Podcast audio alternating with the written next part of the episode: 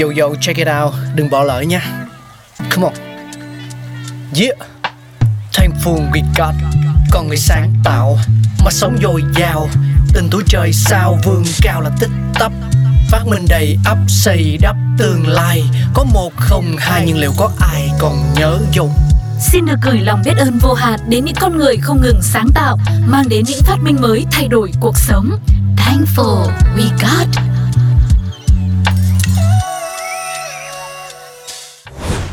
Cầu thang thì ai chả biết, nhưng ai là người đã bước từng bậc đầu tiên để tạo ra nó, bạn có biết không? Để trả lời cho câu hỏi ai là người đã tạo ra chiếc cầu thang đầu tiên trong nhà thì mình phải giới thiệu một chút xíu.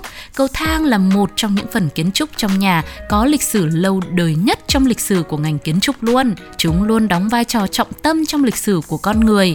Dù rằng rất khó có thể nói chính xác năm nào đã có cầu thang, nhưng người ta thì tin rằng chúng xuất hiện vào năm 6000 trước công nguyên.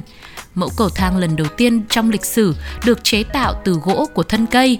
Loại thang này được sử dụng để đáp ứng nhu cầu sinh tồn. Cầu thang được sử dụng đầu tiên với mục đích là vượt qua những trở ngại khó khăn về địa hình như những thung lũng hoặc đồi núi. Mục đích vượt qua những khó khăn này phải càng sớm càng tốt để tiến lên phía trước, cũng có nghĩa là di chuyển đến nơi an toàn tối đa. Và vào thời điểm đó, việc di chuyển nhanh là rất quan trọng trong sự khác biệt giữa sự sống và cái chết. Do đó, cầu thang có ý nghĩa vô cùng là mật thiết. Trong lịch sử của cầu thang, chúng thể hiện rõ như là giải pháp xử lý khó khăn vậy. Mặc dù những năm sau đó, người ta phát hiện ra ở Trung Quốc, bậc thang lát đá dẫn lên đỉnh núi Thái Sơn lại cho thấy rằng một trong những lợi ích của cầu thang còn dùng cho mục đích tôn giáo. Một trong những câu chuyện về đạo Khổng đã nói rằng việc sử dụng thang để lên trời vào năm 55 trước công nguyên, thông qua phép ẩn dụ, thang này được sử dụng để tìm đến nơi trời và đất chia đôi trong buổi khai sơ. Trong lịch sử cầu thang gần đây, mẫu cầu thang xoắn ốc được sử dụng trong những tòa lâu đài phục vụ cho mục đích quân sự.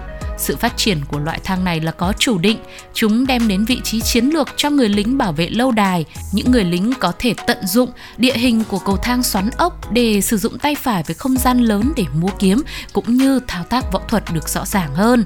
Và cuối thế kỷ 19 là thời kỳ vàng son của ngành xây dựng cầu thang.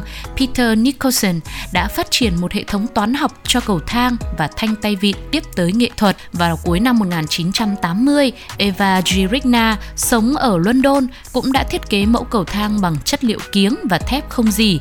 Chúng đã đem đến một cách nhìn mới, đẹp đẽ và hiện đại hơn. Ngày nay, cầu thang cũng đã thoát khỏi những thiết kế thông thường với việc sử dụng vật liệu sắt và gỗ. Thay vào đó, nó tiến đến sử dụng nhiều loại vật liệu khác nhau như là thép không gỉ, thủy tinh và titan.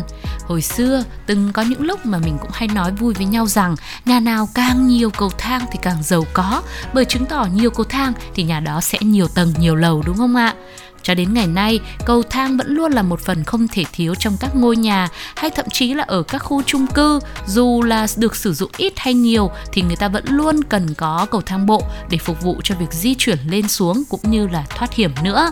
Vị thế của những chiếc cầu thang này từ xa xưa cho đến tận hiện nay thì vẫn luôn là một vị trí rất quan trọng đối với đời sống của con người. Cảm ơn quý vị vì đã đồng hành cùng với Thankful We Got ngày hôm nay. Hẹn gặp lại quý vị ở những số tiếp theo để cùng khám phá về nhiều lịch sử của những phát minh vĩ đại khác nữa nhé. Các bạn đang nghe Radio